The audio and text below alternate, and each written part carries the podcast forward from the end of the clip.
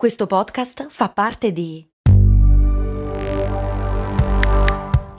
Voice Podcast Creators Company. Se a volte ti senti così, ti serve la formula dell'equilibrio. Yakult Balance, 20 miliardi di probiotici LCS più la vitamina D per ossa e muscoli. Vi devo delle scuse, care e cari umani ascoltatori di cose molto umane. Ieri sera non ho registrato la puntata perché ero morto male a causa di un raffreddore completamente fuori stagione e avevo una voce che vi giuro era meglio che non abbia registrato. Ma oggi recupero. Questa è quella di stamattina, poi dopo faccio quella di domani mattina. Insomma, e rispondo alla domanda di Gemma: perché le case vecchie sono fresche mentre nelle case recenti si muore di caldo e tutti mettono il condizionatore?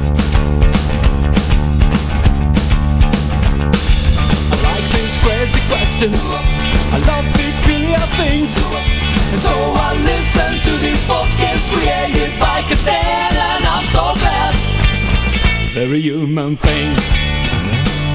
Non è facilissima la questione, nel senso che è vero, oggettivamente le case vecchie vecchie sono più fresche e sono più isolate termicamente rispetto a quelle a metà strada, ma non rispetto a quelle più nuove che sono costruite in questo momento. Perché? Se avete cercato casa ultimamente o comprato casa o visto se non altro gli annunci immobiliari, saprete che adesso le case hanno la certificazione energetica che è obbligatoria dal 1 luglio 2009. Prima mm, non, non lo era, banalmente. E ha perfettamente senso che adesso sia obbligatoria, nel senso che la classificazione energetica di un'abitazione, così come di tutti gli elettrodomestici e addirittura le automobili, è un modo per sapere quanto andremo a inquinare, cioè quanto sarà impattante quella casa per essere riscaldata oppure raffrescata durante l'estate. Ed è giusto che ci sia, perché dovremmo in teoria iniziare a premiare le case che sono meno impattanti da un punto di vista ecologico, solo che le peggiori, le abitazioni peggiori sono le case che sono una via di mezzo tra il molto vecchio e il molto molto nuove. Perché? Perché c'è stato un momento in cui non gliene fregava niente a nessuno della classificazione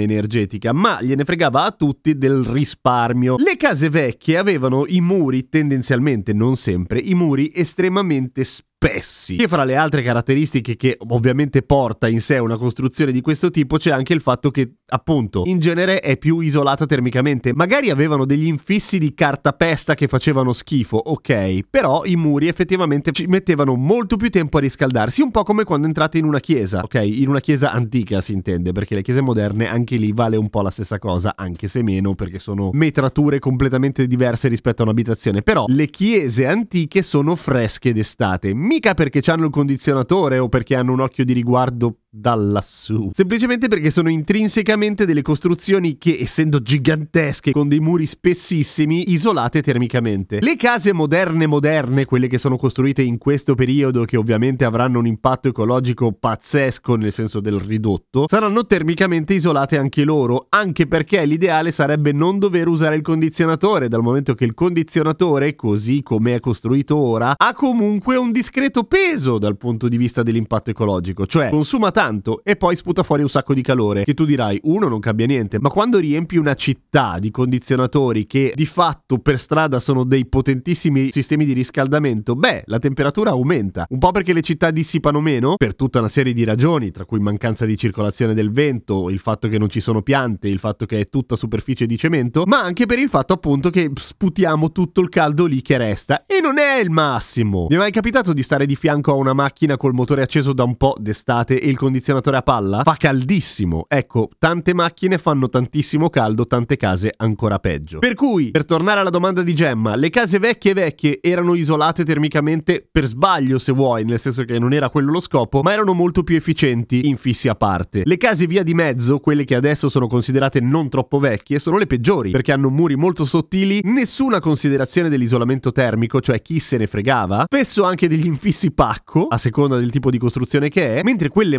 moderne moderne hanno il cappotto, hanno una serie di attenzioni rispetto all'isolamento termico dei muri e degli ottimi infissi, almeno nella teoria. A domani con cose molto umane!